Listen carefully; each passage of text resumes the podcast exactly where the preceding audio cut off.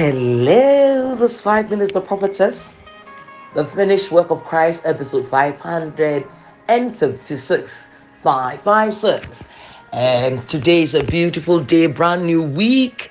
And I know that God has powerful and special plans for you. And those plans were fulfilled in Christ. And when you're connected to Christ, you're joined together with Christ. Oh, you are one spirit with Him. That's what the word says. So we're going for a golden scripture from where we dig all the gold, and that is First Corinthians 15 from verse 1. He says, Moreover, brethren, I declare unto you the gospel which I preached unto you, which also you received, and wherein you stand, by which also you're saved. If you keep in memory what I preached unto you, unless you believed in vain, we're supposed to say you've not believed in vain because you believe in the resurrection from the dead. It says, continues, For I delivered unto you first of all that which I also received, how that Christ died for our sins according to the scriptures. So we're looking at that word according to the scriptures, and we did the physical events that led to Christ's death. We are not the revelatory. Then we paused to go into the birth of Christ. And amazingly, the birth and the death of Christ are merging together. The Bible is one indeed. So we are looking at Hebrews 2 9 because we're looking at fear not Mary. That's what the angel said to Mary when he encountered the angel before Jesus was birthed. Uh-huh. In Luke 1 30. Fear not Mary. said fear. What is fear? Fear is a spirit, and we've now broken it down into fear of death. And that has brought us to Hebrews 2 9. Hebrews 2 9 says, For we see Jesus we see Jesus was made a little lower than the angels. Why? What purpose? Why was he given an earth suit? He said, to suffer and die. Suffer and die for himself? No, for everyone, on behalf of everyone. And in the previous episode, we learned that he suffered the bitterness of death. He suffered the bitterness of death. And when I say death, and you've listened to me, and if, if this is the first time you're listening, then you're welcome. Please continue to listen. But if this the you've been listening to me, then you know when I say death, it's not fall down dead, but what? It's in three parts spiritual death physical death and eternal death. Death means separation. Good. So Jesus came to suffer, experience the bitterness of death. Why? He was your substitute. So, what we're doing now is the substitutionary work of Christ. And uh, we looked at a King James version of the same, and we've looked at the Passion Translation. And today I want us to look at the easy, easy version. Easy makes it easy, isn't it? Easy makes it easy. It says, but we say we're looking at Hebrews 2 9. But we see, we do see Jesus. God made him less important than the angels for a short time. And now God has made him the great and powerful king. God has made him the resurrected Lord. So, why did Jesus come? He says, God did this because Jesus died as a sacrifice on behalf of all people.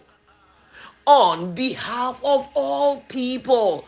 So, anytime you're reading the Bible and you see on behalf of, you are talking about the substitutionary work of Christ. When you see Jesus died for, when you see that word for, so some words in the Bible, when you zero on the uh, in on them, they are talking about the substitutionary death of Christ. That Christ died, that Christ suffered, but it was not for himself. He did that according to easy translation on behalf it was a sacrifice. His death was a sacrifice on behalf of all people men women girls boys.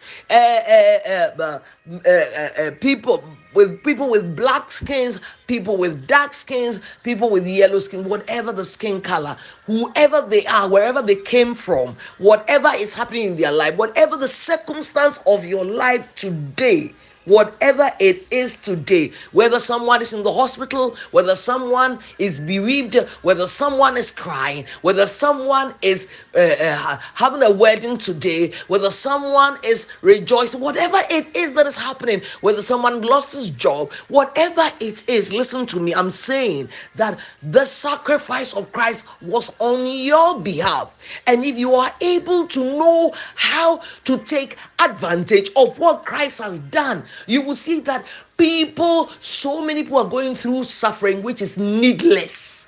Needless. The sufferings of this world. Oh, oh, oh. So much that the man is going through. So much that the man is suffering so much that the man is is is distressed for whatever it is that people are going through you will realize that it is not necessary god knew what was in this world and what the man would go through. Because some people are saying, God, God, look at me, so won't you do anything about me? If God wants to help me, He'll help me. But because He doesn't want to help me, it's not true. It's not true.